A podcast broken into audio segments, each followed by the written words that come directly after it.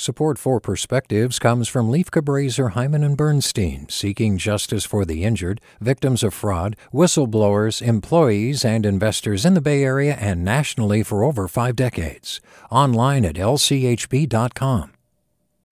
Hey, it's Avery Trufelman, host of Articles of Interest. And I've got to say, I've been a fan of KQED ever since I was a little kid and I would come out to San Francisco to visit my grandma. It was just what we'd always turn on every time we got in the car, every time we were making dinner and turning on the radio. Was always KQED.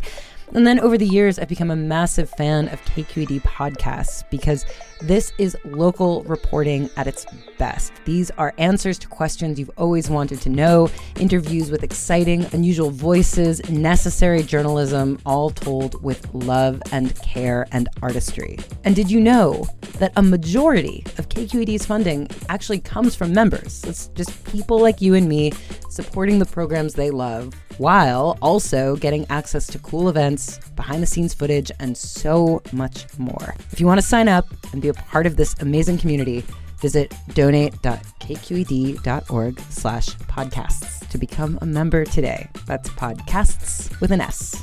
Thank you for listening and thank you for your support. From KQED. Patriotism was plentiful in my childhood as a Filipino American U.S. Navy brat. But despite how American I was, I often felt like a foreigner in my conservative southern hometown. I thought things would change once I moved to the Bay, where I was finally surrounded by people who looked like me. I realized I was still an outsider. The United States has erased Asians from its past.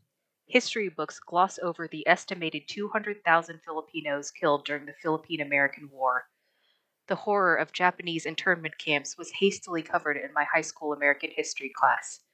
I learned about the Chinese Exclusion Act from young adult fiction books, and although AAPI representation is improving in Hollywood, progress is slow. On a personal level, anti Asian racism has led me to grieve the lack of knowledge I could have had growing up. I was never taught about the role that Filipino American labor leader Larry Itliong played along Cesar Chavez in shaping modern day labor unions. I knew nothing about racism perpetrated by white men against Filipinos in 1930 Stockton, or how legislation made it impossible for Filipinos to have interracial marriages. I would guess that many other Filipino Americans like me are also in the dark.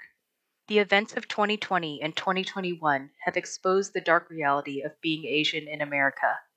We enter conversations with non Asian colleagues to come out feeling othered. We feel at a loss for words when non Asians ask, What are you? Then quickly defend themselves when met with blank stares. We must wade through the vast expanse of the internet to find information about our ancestors' experiences in this country stated in their own voices. We are subjected to dismissive excuses, bad days, for violence against us. I say all of this to affirm that the Asian experience is the American experience. The historical trauma we are experiencing is very real, and at this moment in history will not be erased. With a perspective, I'm Sarah Javier. Support for Perspectives comes from Lieff Cabraser, Heimann and Bernstein, seeking justice for the injured, victims of fraud, whistleblowers, employees, and investors in the Bay Area and nationally for over five decades. Online at lchb.com. Hey, it's Glynn Washington from Snap Judgment. And if you love what you're hearing, and I know you love what you're hearing, please consider becoming a KQED member. Get special access to cool events, behind the scenes footage, and so much more. Plus, you'll sleep better at night knowing you did your part for the community you depend upon. It's in you. Please be in it. Visit donate.kqed.org slash podcasts to sign up now. That's podcast with an S. Thanks.